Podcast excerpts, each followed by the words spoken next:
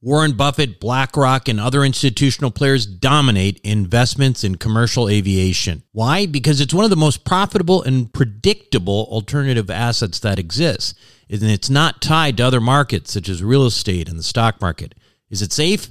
Well, imagine triple net leases to the likes of American Airlines and British Airways. Income is contractual and guaranteed by some of the biggest named airlines in the world. That's why this kind of investment was never available to the ordinary accredited investor. That is until now. Visit accesswealthaviation.com and check it out for yourself. Invest in an institutional team with over 200 plus years of combined investment experience in the aviation sector. Conservative investing with double digit returns and tax advantages. That's accesswealthaviation.com. Accesswealthaviation.com. You are listening to the Wealth Formula Podcast with Buck Joffrey. Get ready to change your life.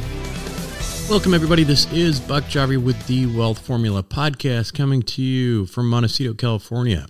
Today, before we begin, just a quick reminder there's lots of stuff for you on wealthformula.com, the website associated with this podcast. Lots of things to download and enhance your experience. There's also some email lists you may want to join, including the Accredited Investor Club. Some interesting things coming down the line there. So if you're an accredited investor or interested in seeing some deal flow, certainly sign up and get onboarded uh, if you are an accredited investor. Now, this week, I am going to talk about an interesting concept that seems to happen within governments in general. It's uh, sort of the natural history of what happens over time you know, government's a funny thing. It's an organization that makes and enforces rules and regulations. And the more rules and regulations it makes, uh, the bigger it gets, right? It's a monster. It's a bureaucracy, and it just, you know, thrives on making itself bigger and more rules and more committees. And in that process, the government also becomes a significant employer, huge employer. And the problem with this employer, he doesn't really care about being lean and profitable just wants to get bigger and bigger. And it doesn't really matter how much things cost, right? Because the bottom line doesn't matter. It's more about creating more things to control. But as the government starts to infringe on people's perceived personal space, people start to push back. And that is really the only force that resists this monster's thirst for power. Now, don't get me wrong; it's not not all people want to resist that power. Some people would rather just you know go all in, have government control of everything. And but I think for the majority of people, there is a resistance that pushes back and keeps things from getting out of control. Now, make no mistake: during these times when governments are held in check by the majority of the people, uh, the monster's appetite for power and growth, it really doesn't go away. It just lurks in the background, waiting for its opportunity to pounce. Uh, and that opportunity comes up periodically. It's when things get bad, when people are at their most vulnerable, these times of crises. I don't know if that crisis or crises, I don't know what the plural of crisis, crises. When things go south, here's the thing when things go south, people are willing to give up more of their freedoms in exchange for stability. Just think about that, right? I mean, it makes sense. Governments are more than happy to oblige there. And if you think, if you, if you want to think about how this applies to some of the more recent events in our history, just think about the terrorist attack of uh, 9 uh, 11. You know, think about the 2008 financial crisis, COVID, even to a certain extent, the Silicon Bank failure. In each situation, the government found an opportunity basically to change the rules and, you know, obtain ultimately more control. This playbook, by the way, and I'm not really a conspiracy guy. I'm just not. I know there's a lot of people in this space who are. And this isn't really a conspiracy theory. It's just how things work. It's the economics of big government. It's like big government begets big government. Mainstream figures will tell you the same, and you'll find out this week on this week's Wealth Formula podcast how that works from a couple of guys who used to work for the government. We'll have that interview when we come back from these messages. What do the Rothschilds, the Romneys, and the billionaire hedge fund managers know that you don't about growing and protecting wealth? As you might imagine, the wealthy have a few tricks up their sleeves. One strategy allows you to grow wealth tax free at a compounding rate with no volatility. It protects your money from creditors and lawsuits and it lets you invest the same money in two different places at the same time. How about that for amplifying wealth? To learn more, go to wealthformulabanking.com. Again, that's wealthformulabanking.com. Self storage is a necessary evil. It's where you keep your stuff and forget about it. No wonder this stuff is so profitable and recession resistant. The Wealth Formula community, well, we've benefited from that. We've made lots of money in this space with Reliant Real Estate, one of the largest self storage companies in the country. With an average investor internal rate of return of almost 34%, with hold times just over three and a half years, these guys know what the meaning of velocity of money is.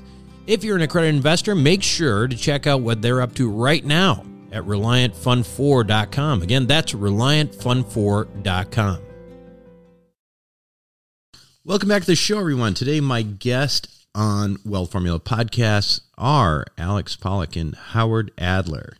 Now, this is a, uh, they have a book called Surprised Again The COVID Crisis and the New Market Bubble. Uh, both Alex and Howard are you know they're they're guys who worked uh, for the Treasury, which is you know pretty mainstream, and of of course the the concepts that they talk about in their book are probably will be of surprise to a number of you.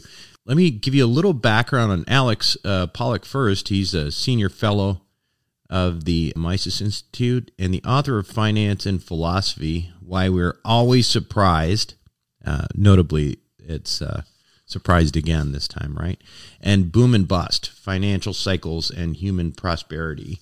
He was a principal director of the Office of Financial Research, U.S. Treasury, from November 19th uh, to February of 21. Uh, there was a lot more to say about him, but I want to get to Howard, who's uh, also an attorney and former government official who, from May 2019 to uh, January 21, served as the deputy assistant Secretary of the Treasury for the Financial Stability Oversight Council, where he was responsible for monitoring the financial stability of the United States uh, during the first year of the COVID 19 crisis.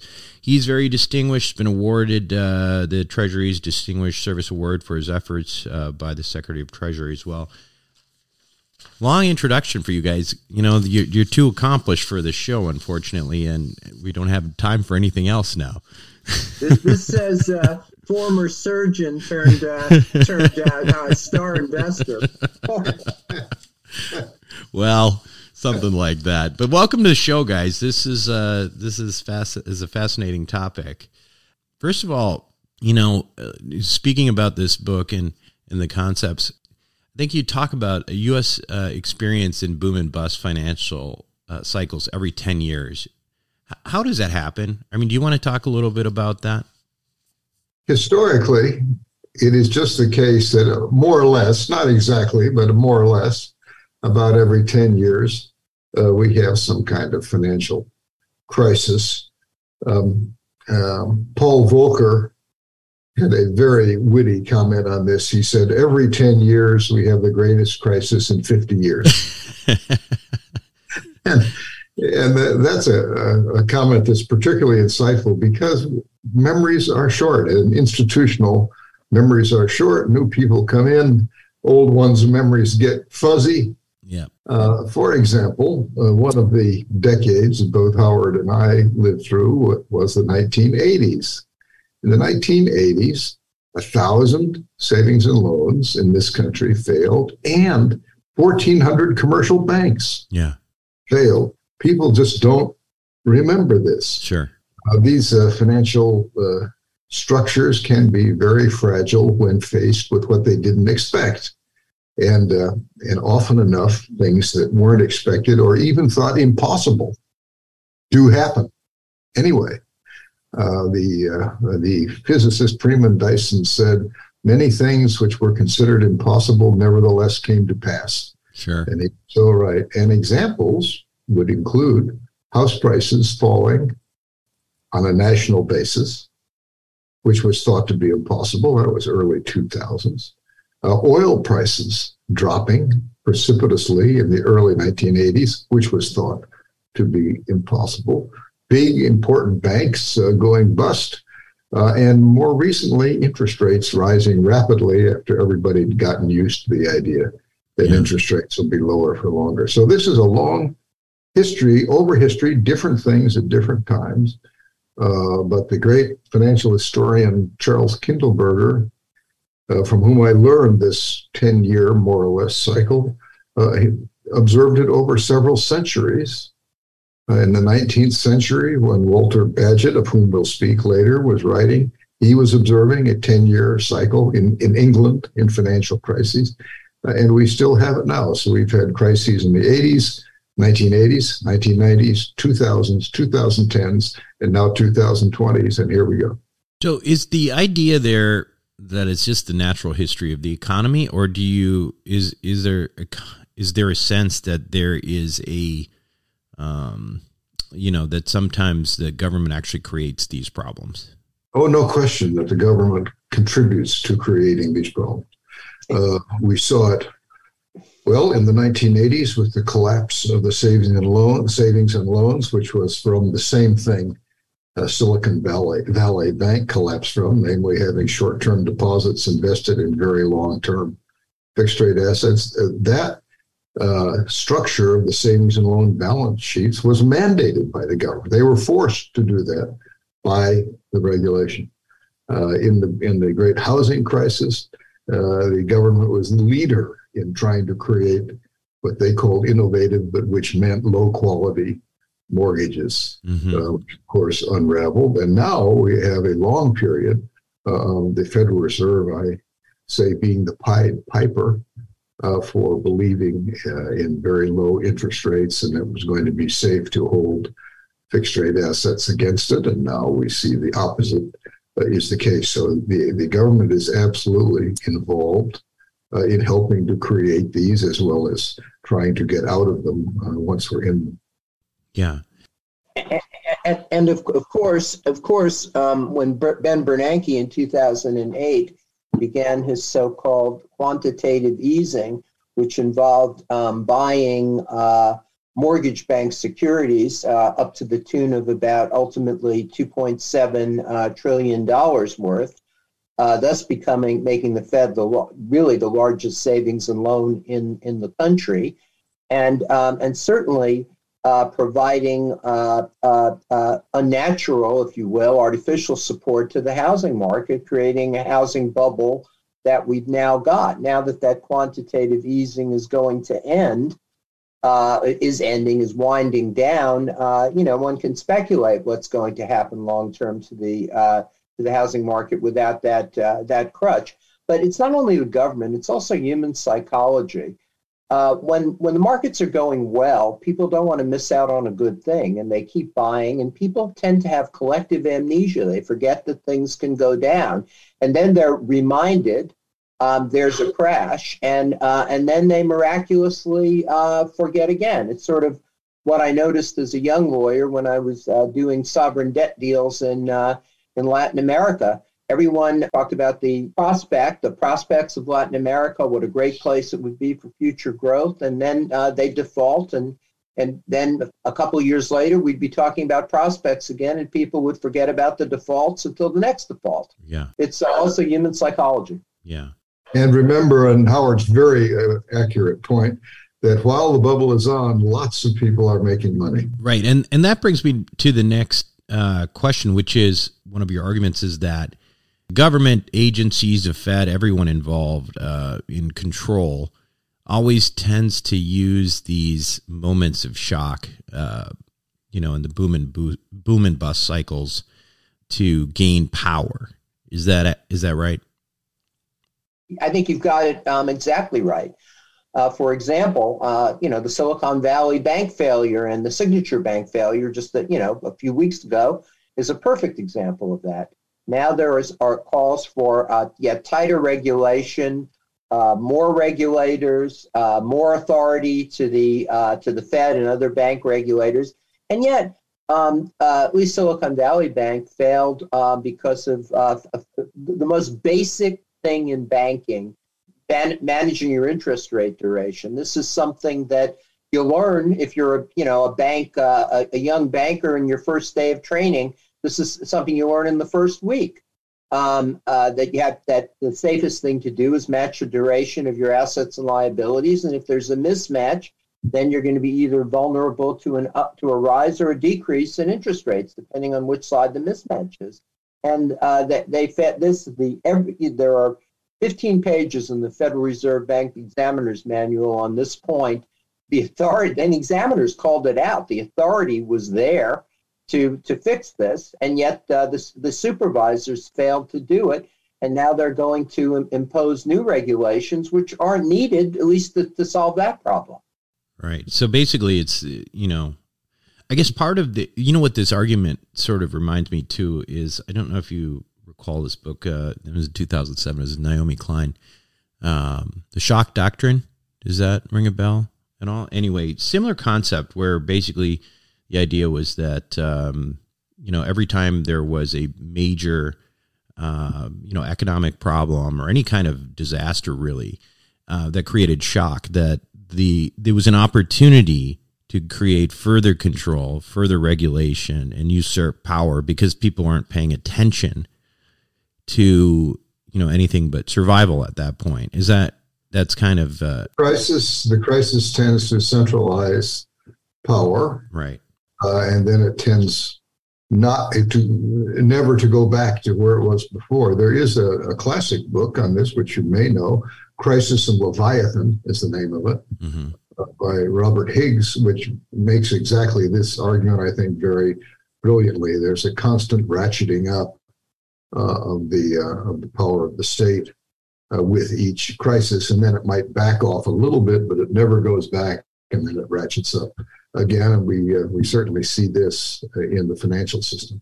How did this? Um, you know, I know, you know, when you mentioned the bank crises, it sounds like there was a the the, the current bank crises, these little small banks, that um, essentially these were oversight issues internally, right? Management, you can call it fundamental management mistakes. Fundamental management mistakes. But then I guess the question is, you know, what is the role of government in that? And and is the government at fault in this? I guess uh, you know to your point initially about how the you know these cycles are are really almost planned out, so to speak. No, not planned out. I don't think so. Yeah, but they do happen with some regularity, which is fascinating. Yeah. Okay, sounds good. And let, let me ask you this. So how, you you mentioned political finance. You said all finance is political finance. You want to talk about that?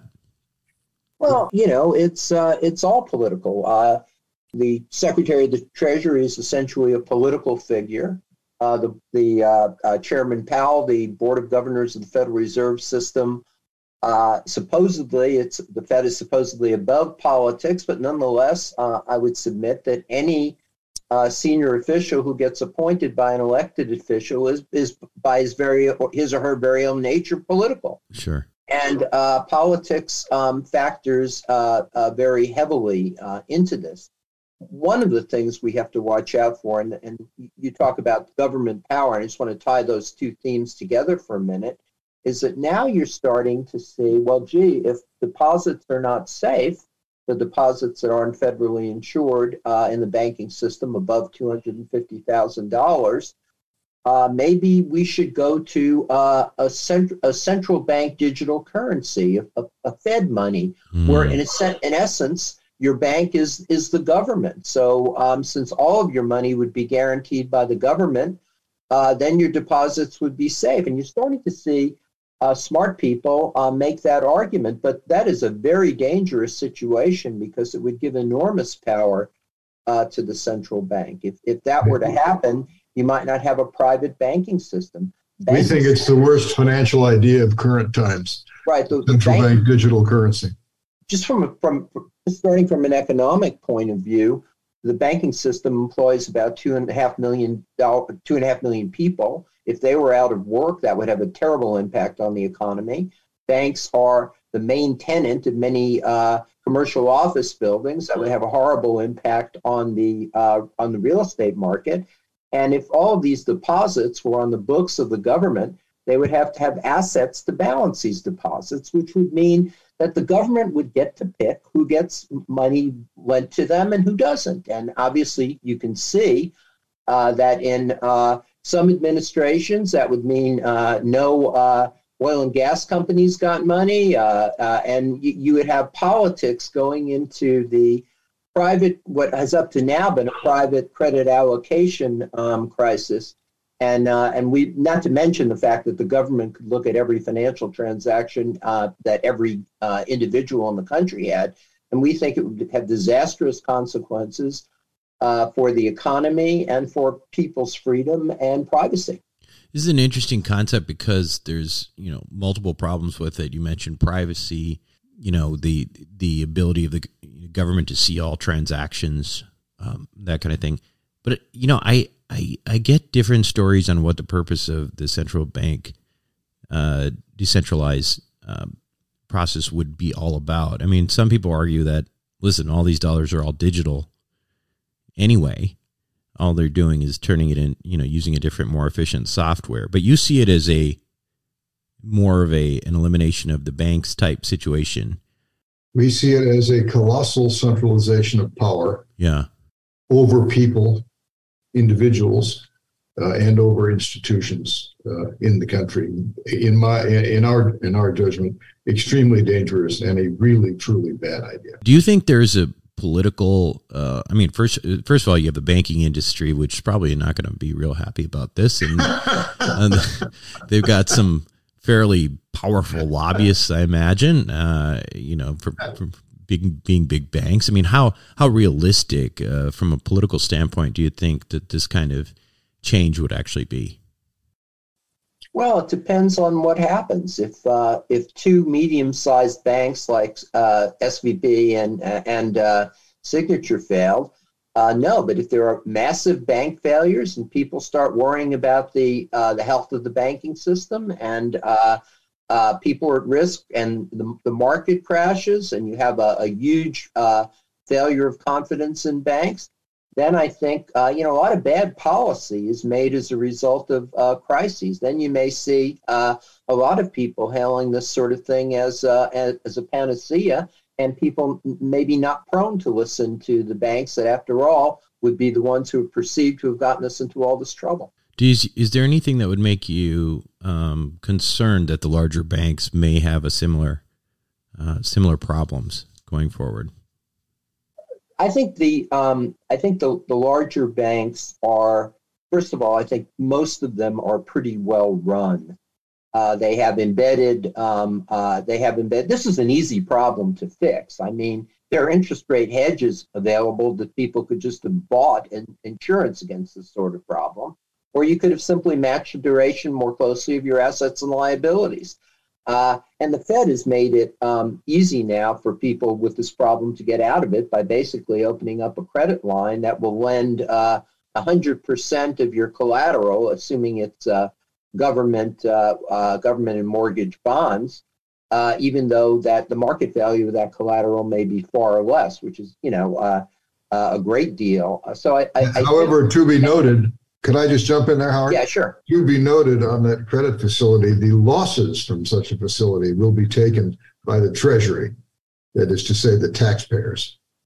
The Fed will lend you the money, but the junior partner in the deal are the taxpayers. Right. But, but most, but, but most importantly, what we learned from 2007 and 2008 are that these big banks are completely safe because the government will not allow them, cannot allow them to fail. Right. If J.P. Morgan or Citi or Bank of America failed, their counterparties uh, uh, who would be exposed. Uh, that there's so many tentacles in every um, aspect of our financial system and our economy that their failure could simply not be allowed to happen. Sure. Um, Dodd Frank was supposed to cure the uh, too big to fail problem, but of course it didn't. And that's what you see now. You see a flight to safety, people taking their money out of the mid-sized and regional and smaller banks and putting them in the in the uh, so-called GSIBs, the very largest banks. Yeah, it is. It is the case, however, that very big banks can get into a lot of trouble. Big big organizations have failed. Uh, big big banks have had to be bailed out. Uh, uh, the the term "too big to fail," I think, was invented in 1984, uh, for the bailout of Continental Illinois, which seemed like a big, big, big failure at the time. It's been since surpassed many times. Uh, but big organizations uh, can get in trouble. They do have this uh, uh, implicit support, which is very real. Another good example of that would be Fannie Mae and Freddie Mac, uh, both of which became insolvent and were bailed out at great taxpayer cost. However, I think we have to say among the risks we have, I, I mentioned a, a, minute ago the Federal Reserve as Pied Piper banking system. Among the risks is that in the banking system as a whole, uh, there is a very large mismatch between long-term fixed rate assets uh, and the and on net the short-term floating rate deposits which are financing them. A huge mismatch. Now, uh, the, the data is challenging here, but uh, there have been two studies recently. Uh, one estimated that the mark to market unrealized loss on the whole banking system, and this counts both uh, both bonds and loans. One estimated 1.7 trillion dollars mark to market loss for the banking system, and the other estimated $2 trillion market to market loss for the whole banking system. Now, uh, the banking system as a whole has $2.2 trillion in capital and equity. Of that 2.2 trillion, 400 billion, however, is goodwill and other intangibles. So the tangible equity is about 1.8 trillion. Now, what does that mean exactly? If you if you have a mark-to-market loss that's more or less equal to the mark to the mark-to-market capital, yeah, uh, I'm sorry to the to the tangible capital, which would you know to get to the mark-to-market capital, you subtract the loss from the, from the capital. Well, we're going to find out, but there is definitely a a, a system-wide uh, theme here. Uh, decisions made by managements, but very much induced uh, by the long period of suppression of both short and long term rates uh, uh, by the Federal Reserve. And that's something we need to keep our eye on. And now we've, we've been surprised yet again, as we said, by these couple of, of bank failures. Uh, and then we'll, we'll see how the rest of this uh, plays out depends a lot on how interest rates play yeah. out. Now, in the 80s, interest rates were pushed into double digits with disastrous consequences. For banks here, we have short term interest rates around 5%, which people say is high, but it's not high. Historically, 5% is an average kind of interest rate, but it's already causing some uh, certainly important strains. What do you think from your perspective as uh, former Treasury people? Um, how do you look at the way uh, things are being managed by the Treasury Department, by the Fed right now? We've both, uh, if you've read any of the stuff we've written lately, we've both been rather critical of, of that management. Uh, we talk about uh, the COVID crisis, which um, in a crisis, uh, uh, Alex alluded to Walter Bagehot, who was a 19th century British banker and a great writer. Really wrote the book on uh, on what you do when you have a financial crisis, and and the book is you uh, you lend freely to companies of good quality at high interest rates and on good collateral.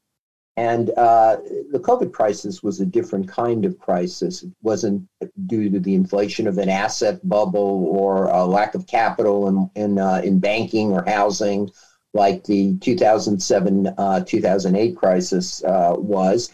Uh, it was basically uh, the whole economy shut down. We had a health crisis, and that led to political decisions, forced the economy to shut down. Small businesses were closing, restaurants were closing we had to get money out into the hands of people. We were facing a, uh, an economic and a human catastrophe, and that's what we did.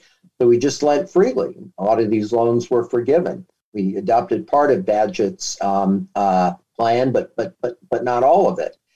Uh, the the problem with uh, with this is we are also followers in what in our book we call the Cincinnatian principle. Cincinnatus was a Roman general who, when Rome was invaded, was called out away from his farm to take, given dictatorial powers and told to fix things. He defeated the enemy in 15 days, gave up his powers, and went back to his farm. The Cincinnatian principle says that when a crisis is over, you stop. But this administration didn't stop. I mean, the crisis was really over at the end of 2020, but we had massive additional spending.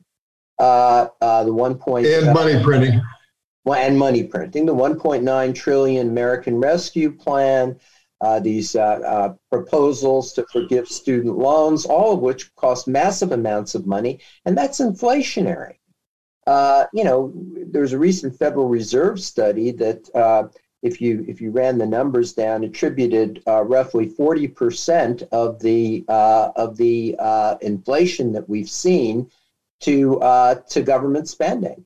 And you can't do that without having uh, an inflationary effect. And we think that uh, we think that uh, had uh, prudence and common sense reigned in 2021, and the the, the spigots, uh, financial spigots, were turned off, that we would not be in the kind of shape we are today with the, this uh, massive rise in interest rates. We would have some inflation, but wouldn't, it wouldn't have been as bad as it is today. So we've been uh, I think, uh, uh, both critical of uh, the economic policy that has been followed by uh, the Biden the, the, Biden administration. If you believe that in a crisis, whatever the cause, it takes crisis actions, then this Cincinnatian doctrine we think is really important. You've got to turn off you turn off the interventions when the crisis is over. But it's hard to do that. It's hard to make it happen in our it's hard to take things away once you give them. That's right. Everything you give creates a constituency. Yeah. For people who benefit from it. And now, a good, a really uh, searing example of this is the Fed's purchases of mortgages, which Howard mentioned before, the, in the form of mortgage-backed securities. In the face of an unbelievable uh, house price inflation in this country, the Fed went right on stoking the housing market mm-hmm. all the way to March 2022. It was amazing. And we uh, said at the time, they have to just stop buying mortgages. But they didn't. They went right on in the face of a, of a giant house price inflation. Well, now, among the prices we're paying is the correction of that mistake. Going back to, um, you know, your, your, um, your comment, uh, Howard, about uh, money printing and excessive uh, you know, intervention. I wonder, you know, I think a lot of people wonder the same thing. I mean, we obviously had a significant intervention after 2008 as well.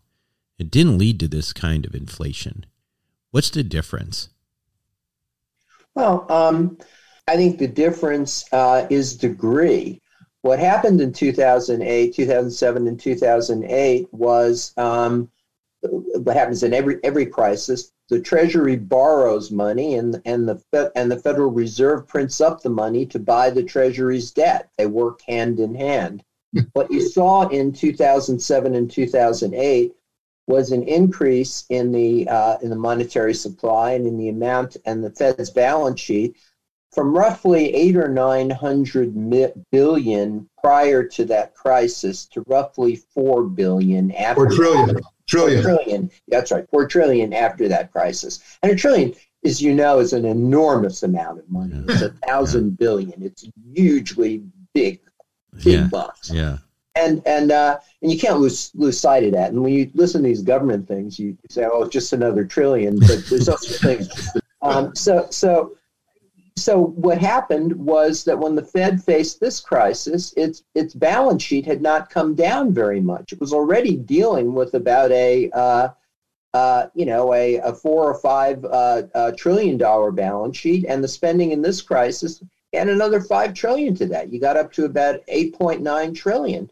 Um, that's a, a, serious number, and uh, it's a serious amount of increase in, in the monetary supply. So the problem with these crises is that you never really recover because the Fed doesn't want to sell the stuff that it bought, the debt that it bought. It does if it sold uh, two trillion dollars of of uh, of, uh, of commercial uh, mortgage obligations, it would destroy the housing market. If it sold the five or so, five and a half trillion of uh, treasury debt uh, that it had, it would destroy the treasury markets. Which markets were overpriced exactly because of the Fed buying. Right. So you got these tremendous tops in the markets, yeah. which were created by the Fed itself, being the big bid to buy at the very high prices. Could I just add one sure, thing in there too? And that is that uh, this wasn't only happening in the U.S. You had many other central banks all together in, and we, we treat this actually in a chapter in the book. Uh, we call central banking to the max, and we we document how uh, European Central Bank, Bank of England, Bank of Canada, Bank of Japan, Federal Reserve, they're all in this together. So you get an international multiplication uh, with the result of a First of all, a tremendous asset price inflation, which did already happen after the earlier interventions during the teens, during the 20 teens, a tremendous inflation, but inflation in asset prices. That continued then in beginning in late 2020, and we talk about that in the book. This the second surprise, the second COVID surprise was the the big asset bubbles, and then of course the consumer price inflation. But it's very interesting to see how this is. This isn't just the Fed; it's all these central banks getting together uh, and all doing that same. And there, there are some very uh, striking graphs in the book to that effect. What do you think? Uh, where do you think this all ends? Uh, or not ends, but you know, is there? You know, it just seems like we're um, on the brink of something again, something big. Um, and and the question in my mind is always, you know, at, at some point, do we end up with some kind of reset? Um, do you foresee that? I mean, I know there's people out there talking about. Uh, I don't even know if it's a legitimate economic philosophy, but this uh, modern modern monetary theory, um, things like that. Where, where, where do you think this is? Uh, where do you think this ends? Well, uh, modern monetary theory, I think this inflation if nothing else, um, demonstrates what absolute nonsense modern monetary theory um, was. The idea that the government can borrow forever with no impact on uh, on interest rates and no adverse consequences. Well, look at the inflation that we're dealing with now. Uh, that wasn't the case. Uh, what I, I, tell you what I worry about, and I, I wrote about it in a, uh, a piece in the uh, opinion piece in the Wall Street Journal in December. Uh, as I said, you, you, just never you never go back to zero. We're never going to go back to a Fed balance sheet of eight or nine hundred um, billion because each crisis is cumulative. You borrow more, you spend more, and and and and the levels get higher. And what I worry about is we're very lucky because we live in a great country and. Uh, everyone wants United States Treasury debt because the dollar is the world's reserve currency. Foreign central banks uh, keep their foreign re- the bulk of their foreign reserves in dollars that create in the form of treasury debt that creates tremendous demand for treasury debt. But it isn't uh, it isn't infinite. Nothing's infinite in the world. There are only 8 billion 8 billion people in the world. And you know ultimately we may borrow to a point where we can't borrow anymore. And that concerns me. Howard, we have a two-part saying, and half of the, the nothing is infinite is Howard's part, and my part is, and nothing is free. Right. Whatever you do, you pay a price for. And, and that's what modern monetary theory gets completely wrong. There is a cost to everything. uh, again, the book is Surprised Again The COVID Crisis and the New Market Bubble. Are we missing any major themes here that we haven't addressed on this that might be worthwhile bringing up? Uh, we'll just stress one of one of the things that surprised again in uh, surprised again is is a kind of meta meditation on the nature of uncertainty, uh, particularly in financial markets, uh, and how if you have a dream that there's going to be some master, uh, a central bank or a government or anybody sitting aside and taking care of you and making sure that nothing goes wrong, uh, that's a dream you'll wake up from because we, we think and we discuss uh, in in in the book and use the 2020 panic as an example. But there the examples come along, as we said, every 10 years or so, of the of the fundamental uncertainty, that is to say, unknowability of the financial future. And uh, the book um, goes on to take number one, examines what happened during the COVID crisis, uh, the tremendous shock to the financial system, massive government intervention that led to a reinflation of all assets and to the uh, so-called everything bubble and the inflation we have now. Uh, and it talks about, as Alex said, uh, the nature of uh, financial uncertainty um, in particular, but also takes a look about certain uh, uh, sectors of the of the financial system of the economy, if you will, that are likely to create trouble in the future. And those those areas are that we look at include money market funds, cryptocurrency, student loan uh, uh, debacle, public pension plans, which are another huge problem. And so we, we try to develop, we try to look at weaknesses from, from housing. You didn't mention real estate and housing, but yeah, real estate and housing, and finally, uh, just the the role of central banks uh, in general.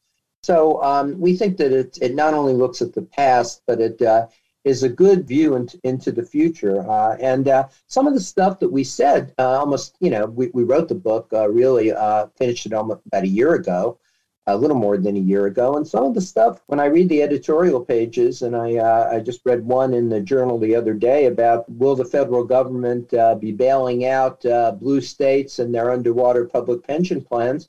And now, you know, we we asked the same question, you know, a year ago. So I think we were uh, a little bit prescient, and uh, I think there are plenty of things to worry about. But the good news is that we have an incredibly strong economy. We live in the greatest country in the world thus far, and uh, it has managed to uh, survive uh, every shock that has been presented to it. And uh, we believe it is likely to continue to do so, although there are grounds to worry. Good stuff. Um, and it sounds like you have enough material for the next three books as well there, ready to go. So, Alex Pollock and Howard Adler in the book again is Surprised Again The COVID Crisis and the New Market Bubble, available pretty much everywhere. Have you guys done an Audible book? We have not. Okay. We have not, no. Got it. So, not available on Audible, but you can read the old fashioned way. So, okay, guys, thanks so much for joining us, and would love to have you back again in the near future. And thank, thank you, you so much for having us. We really enjoyed the conversation. Great to be with you. Be right back. Welcome back to the show, everyone. Hope you enjoyed it. Interesting concept, right? Essentially, the idea being that you know the government's just constantly kind of looking for opportunities to increase its role and control and stuff like that. Like the guys brought up the uh, whole idea of the central bank, decentralized currencies, things like that, um, could be the next could be the next thing. But you know, that's a whole nother show altogether because the question of whether those CBDs are really intended to, you know, exchange out cash, I doubt that. I think they will be much better at tracking people's behavior and that kind of thing, though at any rate, I'm sure the government would love to have that. The Internal Revenue Service would love to have that. Uh, anybody who wants to know more about you would love to have that control. But hopefully, we'll also have these prevailing forces, counter forces that can prevent some of these uh, civil liberties from being violated. Anyway, that's it for me this week on Wealth Formula Podcast. This is Buck Joffrey signing off. Thank you for listening to the Wealth Formula Podcast. Visit us on the web at wealthformula.com. The information contained in this podcast are opinions, not fact. As always, consult your own financial team before making any investment. See you next time.